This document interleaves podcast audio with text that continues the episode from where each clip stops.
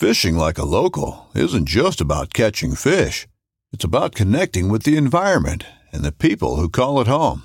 It's about hearing the stories and traditions that have been passed down for generations and sharing unforgettable moments with the people you meet along the way. Fishing like a local is having an experience that stays with you forever. And with Fishing Booker, you can experience it too, no matter where you are. Discover your next adventure on Fishing Booker.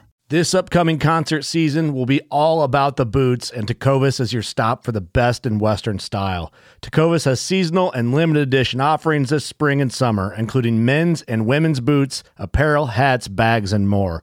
All Tecovas boots are made by hand in a time honored tradition with timeless styles that are always on trend. And Tecovas has first wear comfort with little to no break in period. It's hard to find this level of comfort paired with this level of style. Stop by your local Tecovas store, have a complimentary drink or two, that's WCB style, and shop new styles. The smell of fresh leather and friendly staff are at your service. Many stores even have leather custom branding to make your boots truly personalized. And with regular live music and events, there's no in store experience like it. If you can't make it into a store, just visit tecovas.com. That's T E C O V A S.com. They offer free shipping on all boots, as well as free returns and exchanges, and ship right to your door. Go to tecovas.com and find your new favorite pair of boots today. That's her, right there. Why belly up? This is the game. Yeah. It's uh, cat and mouse. Smoked a turkey. he is down. He is freaking down. Said he shot an absolute giant. Fall obsession, baby.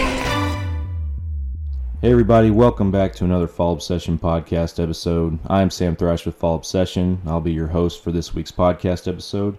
And join me on the line is a first timer to our Fall Obsession podcast and a big content contributor to our organization. He is a pro staffer with us and he was also named uh, this year's Staffer of the Year, and that is our own pro staffer, Kurt Eckelberry. Kurt, welcome to Fall Obsession podcast, man. Hey, man, appreciate it. Glad we could finally get this done. Yeah, happy to have you on, man. I've uh, been looking forward to getting an opportunity to talk to you for a little bit. Yeah, this is a great opportunity. So, guys, before we get into our discussion today, um, as always, you guys know the drill. This podcast is brought to you guys by our friends over at Elite Archery. We're very grateful to our partnership for with them over there. Um, they've helped us out a lot in the last year and putting quality products in in our hands. Um, I'm running the Kure this year. It's a awesome bow, and if you guys haven't shot it yet, I encourage you to go to your local dealer, pick one up, take the Elite Shootability Challenge, and see if it's right for you.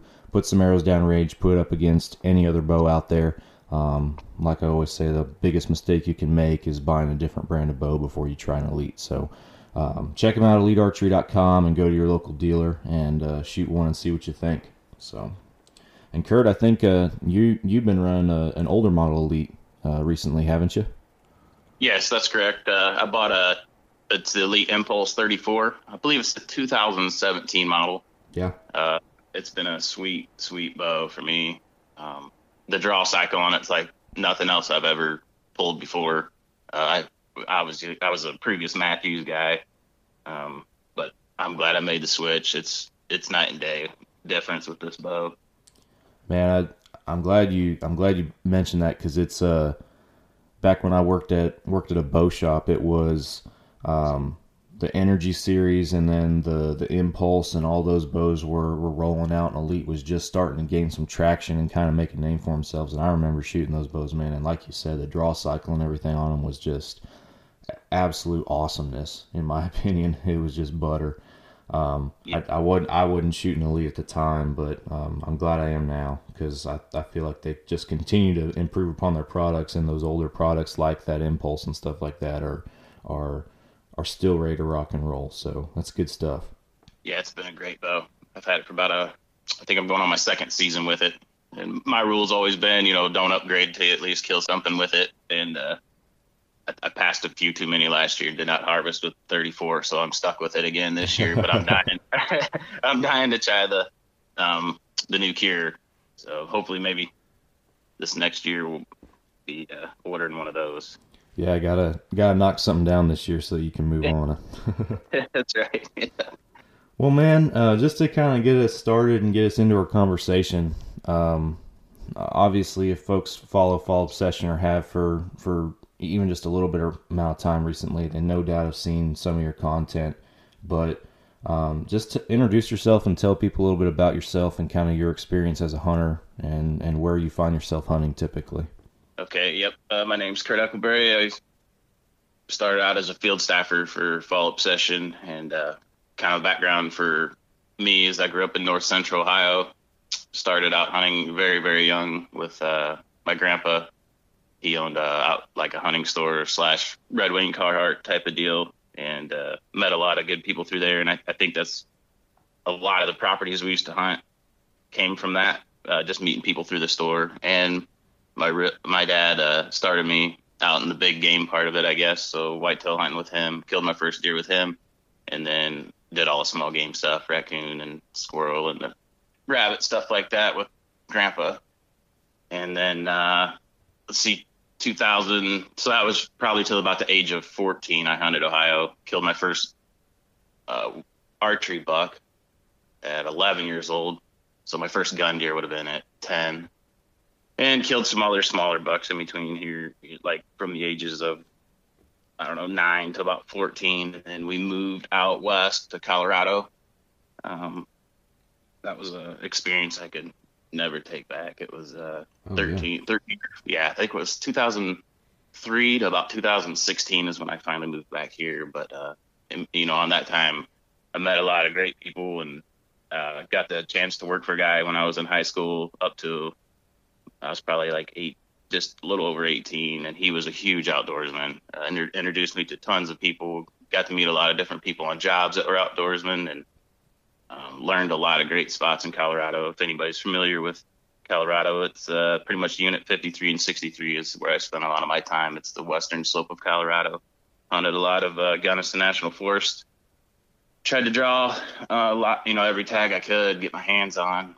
Uh, you know if nobody's ever done that it's it's a process coming from an eastern state where you can get everything over the counter. You know you just walk in your local store and you know i need a deer tag hunting license. And you know when you start out west and what you guys probably go through this you know traveling around uh, your montana tags and stuff like that is the draw process. And it's not just handed to you over the counter. Yeah. there's a lot of rules, a lot of rules and regulations to, to keep up on out west. So uh, back to the hunting part i mean i've tried to kill about every type of species I could in Colorado. I was lucky enough to kill some decent bear, got my hands on some pretty good bulls, a lot of cow elk, and uh, a few muleys. Not as much as I would like. Surprisingly, they don't hand tags out for muleys very easy out west. So then 2016 came back to Ohio and been here since, and getting back in the whitetail swing of things. It's a pretty big transition from out west to coming back east. So Yeah, I imagine so. Used to used to all that big big game, and now you got uh just little whitetails wandering around. yeah, that's right. It's uh, they are a challenge here, though. I mean, it's it's it's I can never trade in my time for Colorado, though. Like I said, Uh, but I mean, a whitetail is my bread and butter. It's it's what I love to do. It's it's definitely a challenge. Absolutely. So, how long have you been a bow hunter? Uh, let's see. I let's see. 2000. I'd say 2001 is when I probably had my first whitetail kill. But you know, I messed around with bows before then. You know, I think probably when I was 11, I would say was when I was probably strong enough to you know shoot an actual legal. I think 40 pounds was probably the limit back then. Yeah. So And you've shot trad before as well, correct? That's right. Yeah, so I guess I've been archery hunter for 20 years, and I would say probably five of those years in between then I shot a Black Widow traditional, yeah, 63 pound recurve, and Awesome. managed to kill, yeah, I killed a few animals with it. That was uh, it's one of those things with the art with the traditional side of it. You better have a lot of time to practice, and you know everybody gets busy with their work life, and it just I didn't feel ethical with it anymore. You know what I mean? After uh, you know starting to work a lot, and so I went back to uh, compound there. Yeah, that's always traditional is always something that's kind of sparked my interest a little bit. I've never I've never bought one. I've never gone full blown into it or anything. When I worked at the bow shop, we mess around with them sometimes and you know fling some arrows downrange. But um, always been interested, but I've always been a compound guy. I've never I've never actually made the commitment like you're saying with time and everything else to to go full blown into it. But something that I'd like to do at some point in my life for sure. Looks fun. Yeah, for sure. Yeah, it's uh, it's a whole nother level going to that. You know, it's uh, you're shooting heavy and slow, and uh, seems like the heaviness of the arrow with the recurve, you know, is starting to make its way back through the compound part of it. You know, people are starting to realize that a heavy arrow is definitely very lethal. you Oh, know, it's not all about speed anymore. So. So you're running that you're running that impulse this year. What what's the rest of your the rest of your setup look like? You I mean you kind of just mentioned arrows, so I was a little curious about what your arrow build is and everything this year. Yeah, uh, so I've shot a 340 spine with my older bows, and I tried to roll them 340s into shooting this impulse, and I, I think it's it's it's it's so much newer and better. You know, it, it it's given me it was giving me a lot of tail whip and just problems with the 340 spines. They were obviously too weak, so I had to step up to a 300 spine, um, shooting the gold tip XT XT 100 XTs, and then I got 100 grain brass inserts up front, plus a 125 uh, tip up front, and then uh, I fletch feathers on mine this year. That's new for me. I I shot feathers when I did traditional, and then vanes when I went back to the compound, and now I'm back to feathers again. Just a kind of a different look, and kind of actually bringing that traditional look in. I've been doing some wraps, and the feathers are barred, so Yeah, they're shooting really shooting really good. very cool. What's your total arrow weight? Do you know? Uh, I want to say I'm around like 495. Don't quote me on that. I need to actually weigh them this year, but I think that's the magic number I was trying to find about 495. That's awesome. That'll pack a punch Yeah. right there. Yeah, and I know there's some guys shooting heavier stuff. Some of our staffers are pretty heavy, and I can't wait to see the pictures of, you know, what they do. I, I love seeing the pass through shots. You know, especially if somebody hits bone, it's pretty impressive to watch an arrow that heavy just blast through it. You know, so Oh yeah. Well, talking about our talking about our staffers and everything, we'll kind of change gears a little bit, and I wanted to ask you about our fall obsession staffer programs because you've been involved for um, over a year now, and recently moved made that transition from field to pro staff, and also congratulations for your staffer of the year title that you now have as well. That's awesome. yeah, appreciate that. Yeah, it's been a good year. Uh, did not expect any, you know, to go the way it did. It was uh, far beyond what I expected as a staffer program. Uh, there's a lot of different programs out there that you know you could try to get with, and I just lucky I paired up with Fall Obsession. It pretty much checked all my boxes of what I was looking for. You know, we we don't centralize our content just around our staffers. I mean, we like to, but we also get to go outside and do family members and friends and you know show that content. So that's pretty cool. I, it's yeah, I mean it's it's a great program, and, and you know I think on one of our podcasts earlier you talked about the brotherhood, you know, of like how how tight we all are together. That's really true. You know, like the con you staying in contact with all these staffers, and we're all discussing hunting and arrow setups, and just you know who's hunting this, and we're helping each other out. You know, like uh, Kevin Johansson when he went out west. You know, I tried to give him every tip I could about Colorado, and you know we just talk back and forth about whitetails or whatever it may be, and I think you know everybody as a staffer is you know absolutely thrilled with the program and how it's going and how it's you know professionally ran. It's uh, it's been a great year and looking forward to see what you know what we can do this year.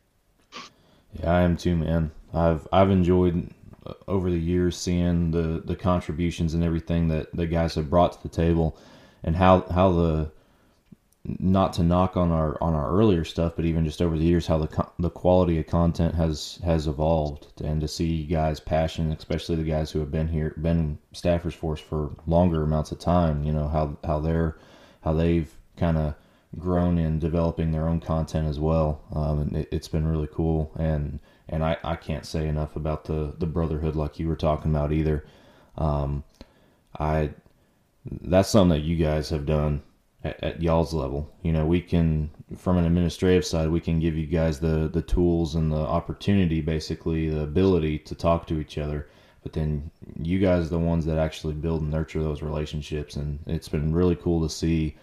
Um, you know, that family develop, if you will, because I feel like there's so many, especially for and and not not to talk bad about other other staffer programs. That's not my intention. I think there are great staff programs out there, but seems like with bigger companies, you get more people involved, and it's just you're it's a name and a number and a system basically, um, and and that's not what I want to that's not what I want to see. That's not what we want our family, if you will, to be. We we want that brotherhood aspect of it for sure, and it's been really cool to watch that develop and and uh, come to fruition because it's it, it's awesome. It, it it's a hunting camp. It's an online hunting camp, is what it is.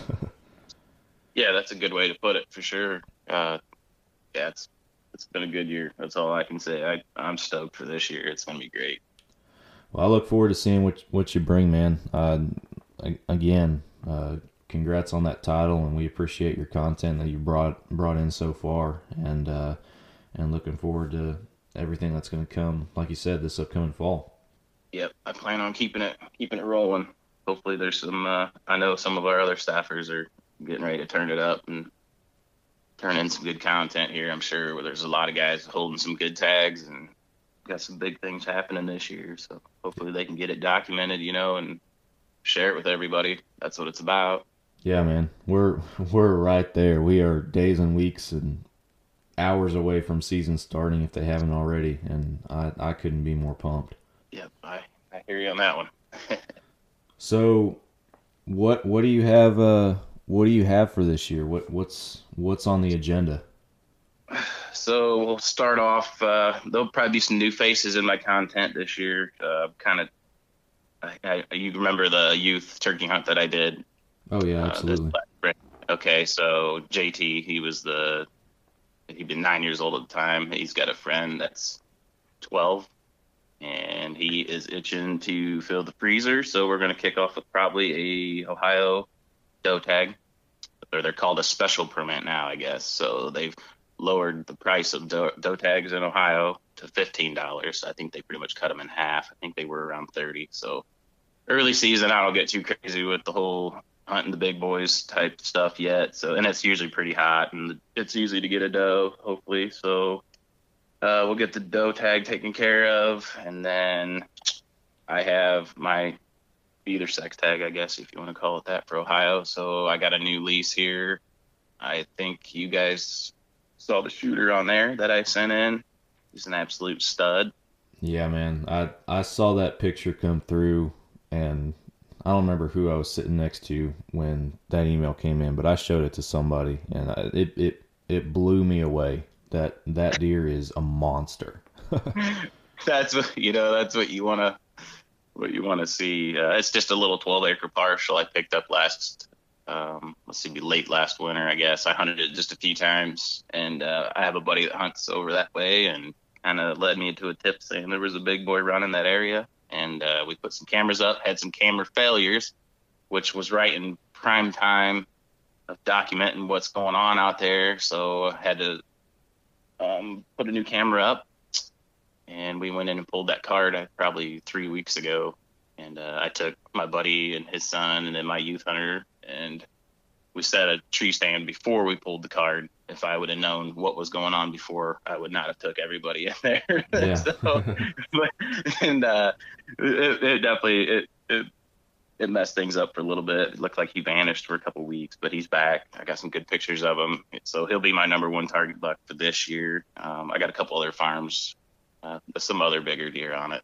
Uh, it's a little bit better late season. So, well, I guess I'm saying I'm not going to get hot and heavy with the hunting the big boy probably till you know usually October 20th and then on is when things get real good here. We come in uh, September 26th is our start date for archery here.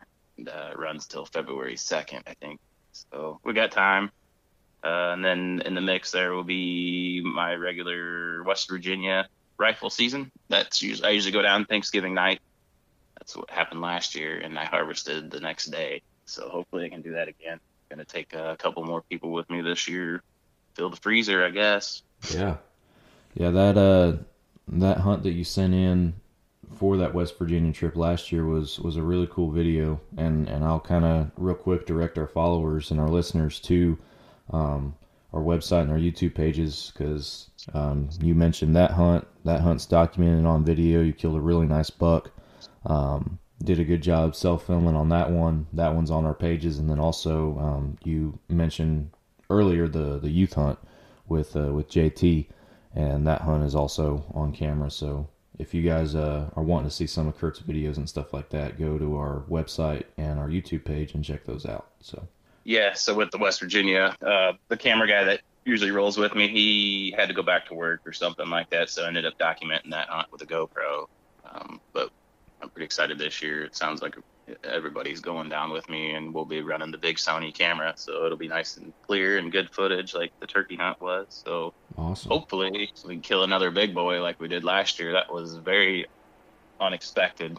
I, uh, I just was going down to kill, us, you know, whatever, just something with horns, and that's the way it's always been in West Virginia. You know, guys just go down to get the meat, and it's not a state to brag about horn size, but it's kind of turning that way now. There's getting to be a lot of big deer on the Ohio West Virginia border for sure, right across the Ohio River. I mean, guys are, and then there's some spots in southern West Virginia. I guess guys are killing some monsters, but you know, we didn't run any trail cameras on that uh, property down there.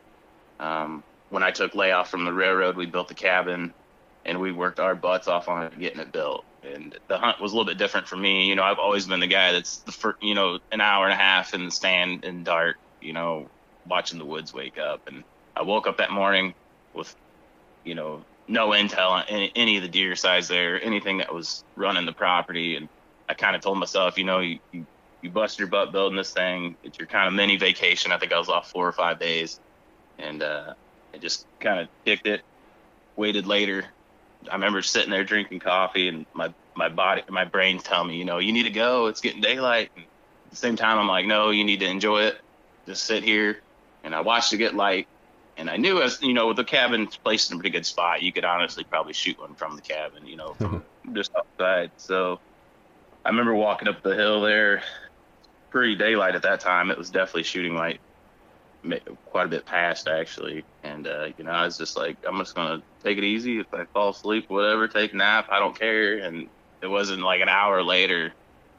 I think like seven or eight deer come funneling off the hillside. A neighbor shot, and there was a couple bucks running in that group, and you know, luckily that big guy, he was, he had, I had no idea he was that big until I got up to him. It was a pretty good moment walking up on a deer that that caliber, especially for West Virginia, and uh, not plan on coming home with something that big. So yeah, it was a really good hunt. One I will never forget.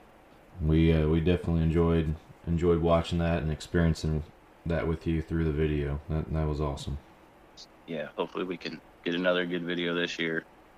Absolutely. So, backing up just a little bit on that on that big boy that you got on camera. Do you have uh, any competing hunters in neighboring properties that you're that you're worried about with him, or you think that you uh, it's going to be mostly you for at least the first part of the season?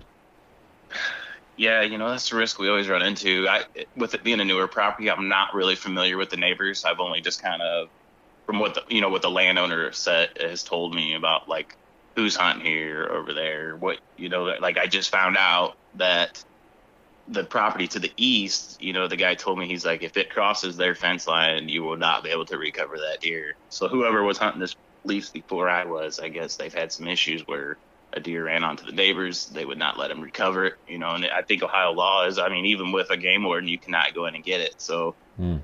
that's kind of sketchy. Um, I know there's some hunters around. You know, hopefully that buck obviously is comfortable being on this lease and not maybe make an appearance on their side where they're going to know about it, which I, I'm sure eventually he's going to travel and get on somebody else's camera. But, you know, that's why I love staying out of these pieces like this because this buck was getting I mean he's getting up like three or four times a day to come hit the minerals and a big boy like that like he, he has to be super comfortable be giving me all daylight photos you know coming in like three or four times a day I probably got 200 pictures of this block. oh, like really? I've had bigger yeah and I've had bigger deer on camera and they're not they're not as consistent as this guy so it's it's different you know that this property's a big bedding area. It's pretty much a sanctuary, and I want to keep it that way. You know, the, you know, everybody's goal I think is try to keep them off the neighbors. you know, so you know, we, we, I'd love to have a fair shot at him. I, I think I will. You know, that's I'm I'm not even gonna go in there till the, the the weather's right. You know, obviously it's gonna be a good good time to get in there. I'm not gonna try to go in there early season and screw it up. So probably won't even shoot any does off that property. But yeah, I, I don't know. You know, a neighbor could get a crack at it. I hope to God that this buck stays on our piece. I would I'd love to take him for sure. He's a he's got a lot of character. He's and I've never seen bases on a deer like this. You know, like you guys can't really see it in the picture that I sent, but I scrolled through some photos the other day, and I mean, he's got absolute tree trunks of bases. I mean, I probably almost the same size as some of the elk I've killed. So. Oh wow, that's uh that's crazy. And yeah, the the you know those small properties, like you said, they're it it can be hard sometimes with uh with deer traveling and, and the neighbors and that kind of stuff. I remember uh, a few years back we hunted a it was only for one year, but we had just this little 30 acre piece, and only probably half of it was really huntable, if you will. Um, didn't know the neighbors, didn't know if they hunt or not. It was kind of tucked back in just a really weird location in the first place, but started running cameras and, and we had some, we had two really good bucks in the area um, one of them had no mass, but he was really wide and just a lot of character, and the other one had he was a non-typical. He had I don't know three or four splits going off of his G2s and G3s, tight tight rack, not wide at all, but um, just mass and points everywhere. Lots of pictures, some daylight photos of these deer, and come two weeks into the season, they were gone and never came back. Like it was just it, it was one of those deals where you knew that they traveled and somebody else got them somewhere else, and and that was that. So. Yeah, you always hope you know the neighboring properties aren't getting photos of these you know those bigger bucks. And we're right now we're in the part of the year where the velvet's getting ready to come off, and you know you hear the guys say, well, they completely left the farm, you know, and sometimes that's not the case. It took me a few years to figure that out. Sometimes just their travel pattern changes, maybe you know, 80 to 100 yards away. You know, I had two monster bucks consistently last year coming in to hit our minerals, and all of a sudden it just vanished. You know, and it I moved the trail camera maybe 80 yards to a field edge on a scrape, and there they were. I picked them back up like almost every night again. You know, they did not, and I had both cameras. I had one over minerals and one on the field edge, and the mineral site never got a picture of them again. As soon as the velvet was off, and then 80 yards away, they're raking these scrapes and hitting the licking branches consistently, you know. So that that's a, a new thing I found, you know. If, if your mineral sites go dead or your baiting sites go dead, just move your camera to a social point. You know, every deer is going to use that scrape, and you know they want to rub all their scent on the licking branches and stuff like that. So, um, if this big guy he quits coming to the minerals, I'll just you know move the camera over to the scrape. Yeah, that's that's good advice right there. Yeah. So, stuff that some guys might not think about at times. You know, you get a buck that just disappears, um, or just stop seeing deer. You don't think, you don't always think about moving your camera, especially depending on how far into the year you are. But yeah, um, and I, I believe their priorities change. You know, they they they're they're not wanting the the nutrition part of it. I don't think anymore. You know, that's the whole thing of minerals is you know I think their body's calling for it. Obviously, when they're growing their horns, and then once the velvet's off, I, you know, things change. I think they're out doing inventory pretty much on what deer are in the area, and they don't. Maybe their body isn't calling for the nutrition part of it like that, you know. So the the scrapes and looking branches they're the place to be with the cameras for sure. It's I get a lot of great pictures and video. It's actually really fun putting these cameras on video and watching these deer. I mean, they up on two legs, you know, and it's pretty wild watching them how aggressive they are working these scrapes. Or even early season, you know, a lot of guys think they aren't doing this until you know late October here when the weather's cold. But like I'm getting these like pretty much soon as the velvet's off, these guys are hitting these scrapes. So yeah, for sure, man. So what kind of is there? You talk about running minerals and stuff like that. Or is there any any particular uh, products or stuff that guys should be looking out for uh, that's been working for you pretty good? Yeah, we threw everything at them this year. I was just trying to mix things up a little bit. We ran Vapul for on one farm the whole summer. Got a ton of pictures off of it. Like every card pull was. I mean, I probably pull my card every maybe three weeks, something like that. You know, and like a couple of times the thing was maxed out. Like I'm talking 2,300 to 2,800 photos. So yeah, and I don't know what gig card that would be like 10 or a 12, but my 16s they usually never get full. I still get close to 2,000 pictures. Um, JT's dad, the kid from the youth hunt, made a special his own kind of custom blend mineral. So we played with that this summer. It was uh, pretty fun to watch all the deer come to that to a homemade blend. There's that Vapple. And then actually, I didn't tell you this. We planted a Vapple white Dutch clover plot. I need to, yeah, I need to do a video on that. Um, I can't really take credit for doing any of the manual labor part of it, but I did purchase the seed. so uh, it's on my stepdad's lease. It's, it sounds like it's like an acre and a half. Um, we planted it before some rain. We were we had a, a really really dry summer here in Ohio, and I think that was the case in the Midwest. I've seen a lot of stuff online where guys were waiting out. There was supposed to be a lot of rain coming, and everybody planted their food plots. Well, the rain kind of broke up, and it was really hit and miss. So this thing sat for like two and a half weeks with zero rain, absolutely nothing. And I thought it was going to be done. I think he said it got like a quarter inch within three weeks and it kind of came up and looked wilted, you know, and I'm like, well, this is going to be a true tester of Vapple product right here. You know, is this hmm. thing's going to make it or not? Well, he, we finally got some rain here in the last week. So I think this food plot's probably going on like four and a half, five weeks old now. And my stepdad said it looks phenomenal. So I want to go over and get some pictures of it and get it online for you guys to give a very honest review of like what a food plot would look like from Vapple, you know, in the northern central Ohio. So yeah, absolutely. We uh, we talk about their attractant products and and their scents and all that kind of stuff quite a bit, but um, food plots is one thing that uh, I don't feel like we talk about enough. And I know only you know kind of have to have the right setup to be able to do something like that. But yeah, that'd be awesome to to see one of those coming to life and and what it can produce for sure.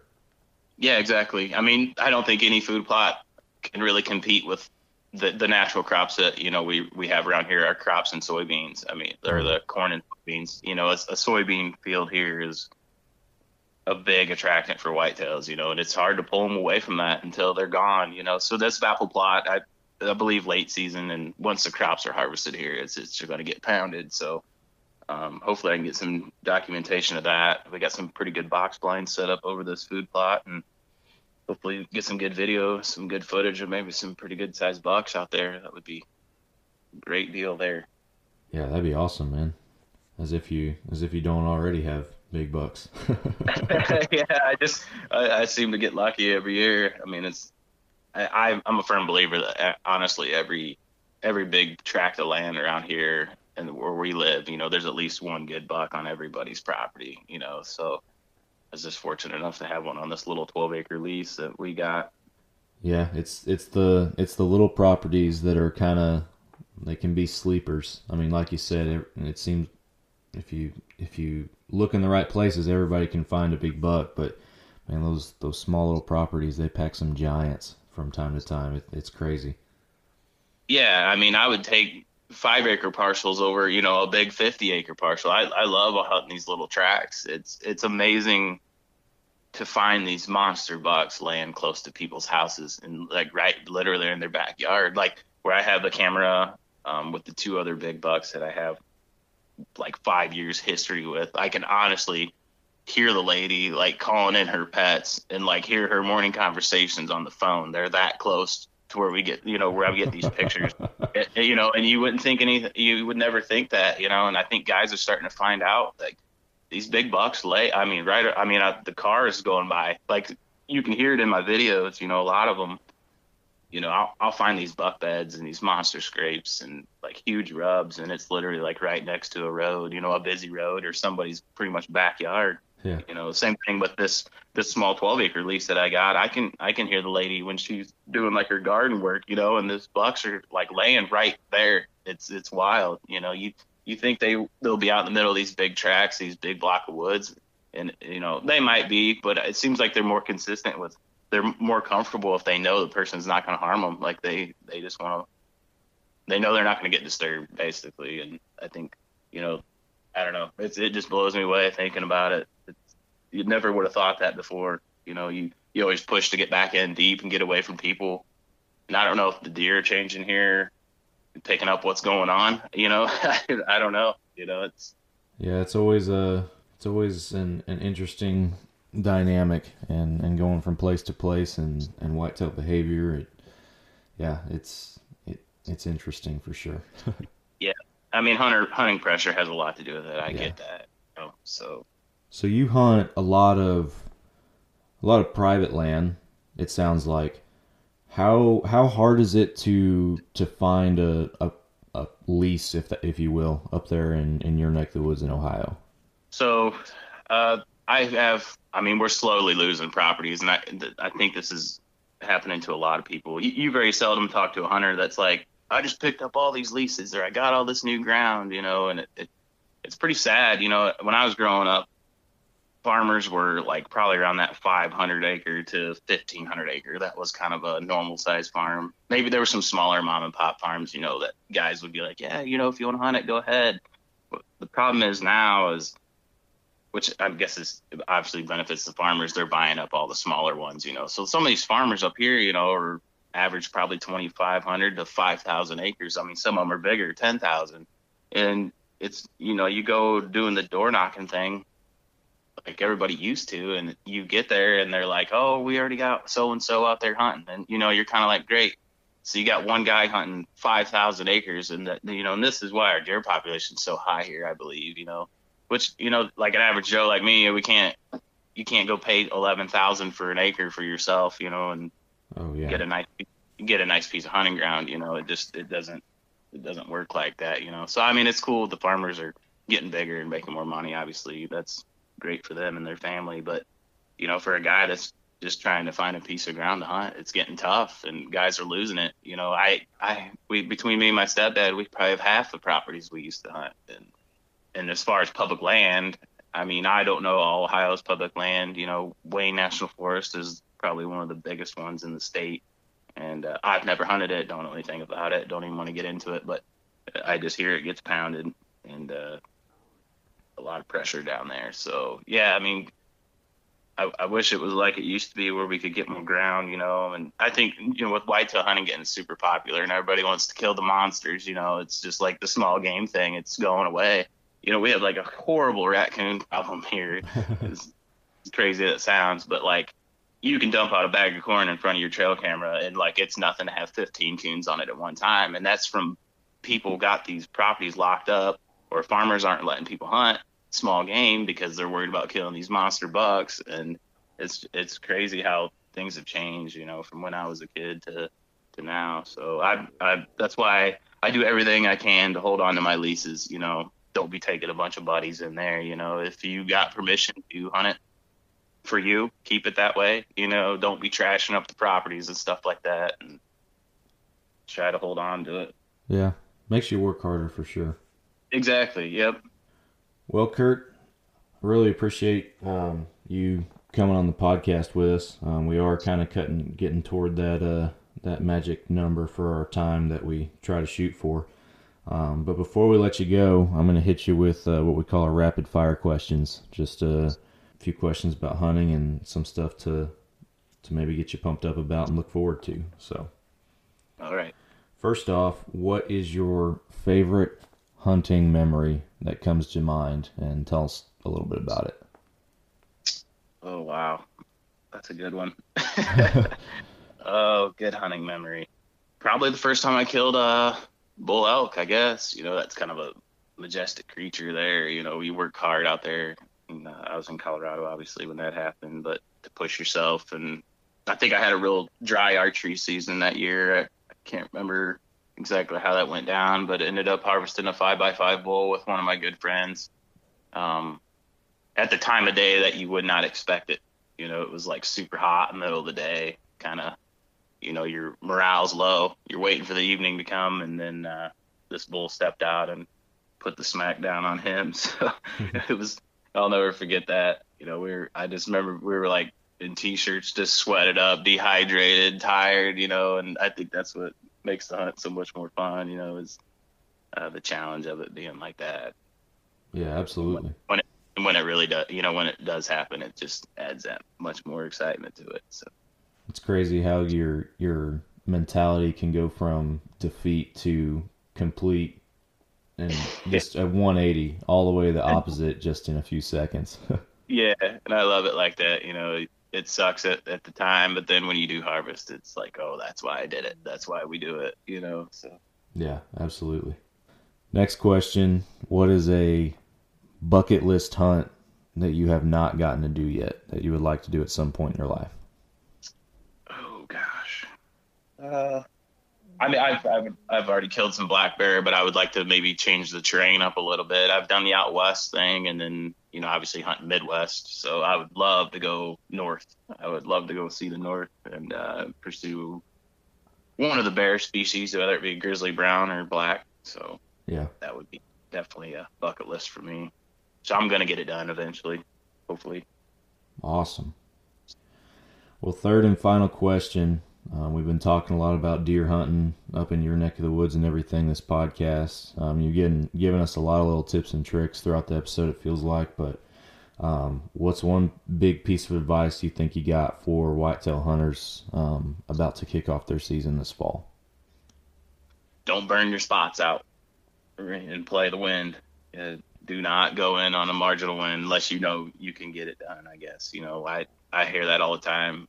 Guys are like, I don't play the wind anymore, you know, which I I guess sometimes you can if if you're maybe doing the ozonics thing. I don't have a lot of background with the ozonics, so I can't really say, but I preach, you know, don't burn your spots out. If it's not the right day, don't do it. You're better off setting it out. I know everybody wants to be in the woods, you know, and I have spots that I can go mess up and it doesn't really hurt anything because there was nothing on that farm anyways. I mean, I still like to get out and just go and say I did it too, you know, but if you're messing with a big caliber deer, you know, just stay out of there till it's time. And I think your odds you know, killing them are a lot higher.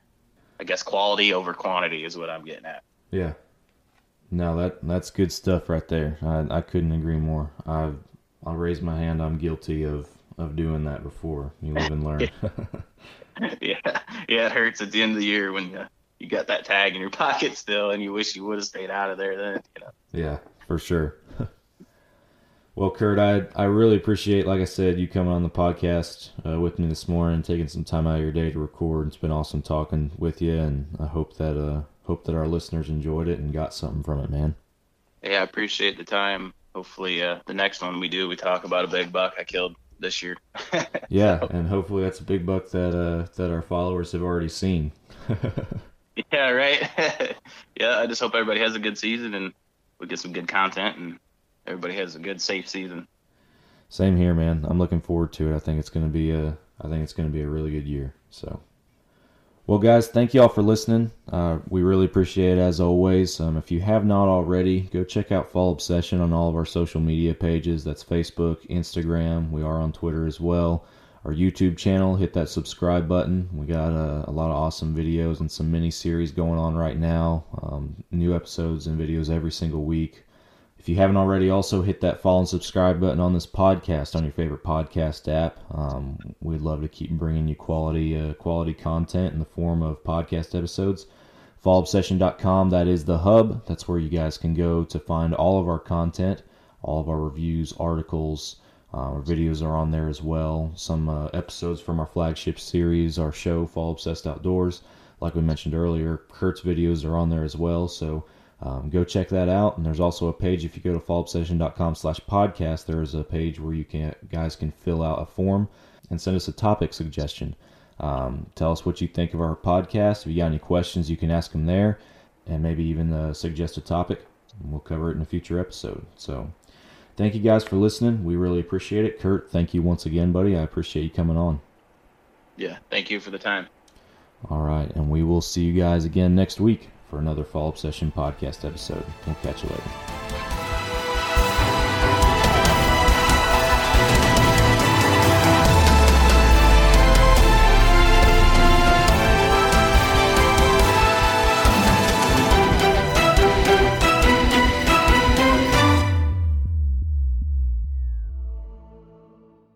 You'd think, with four of us spread out on a tiny island, that the task of tagging a whitetail would not be a big thing. But, as I've learned, no matter where I've been, whitetails can be damn tricky. Pursuing wild game in wild places. Tune in to Hunt Stand Presents Saturdays at 8:30 p.m. Eastern.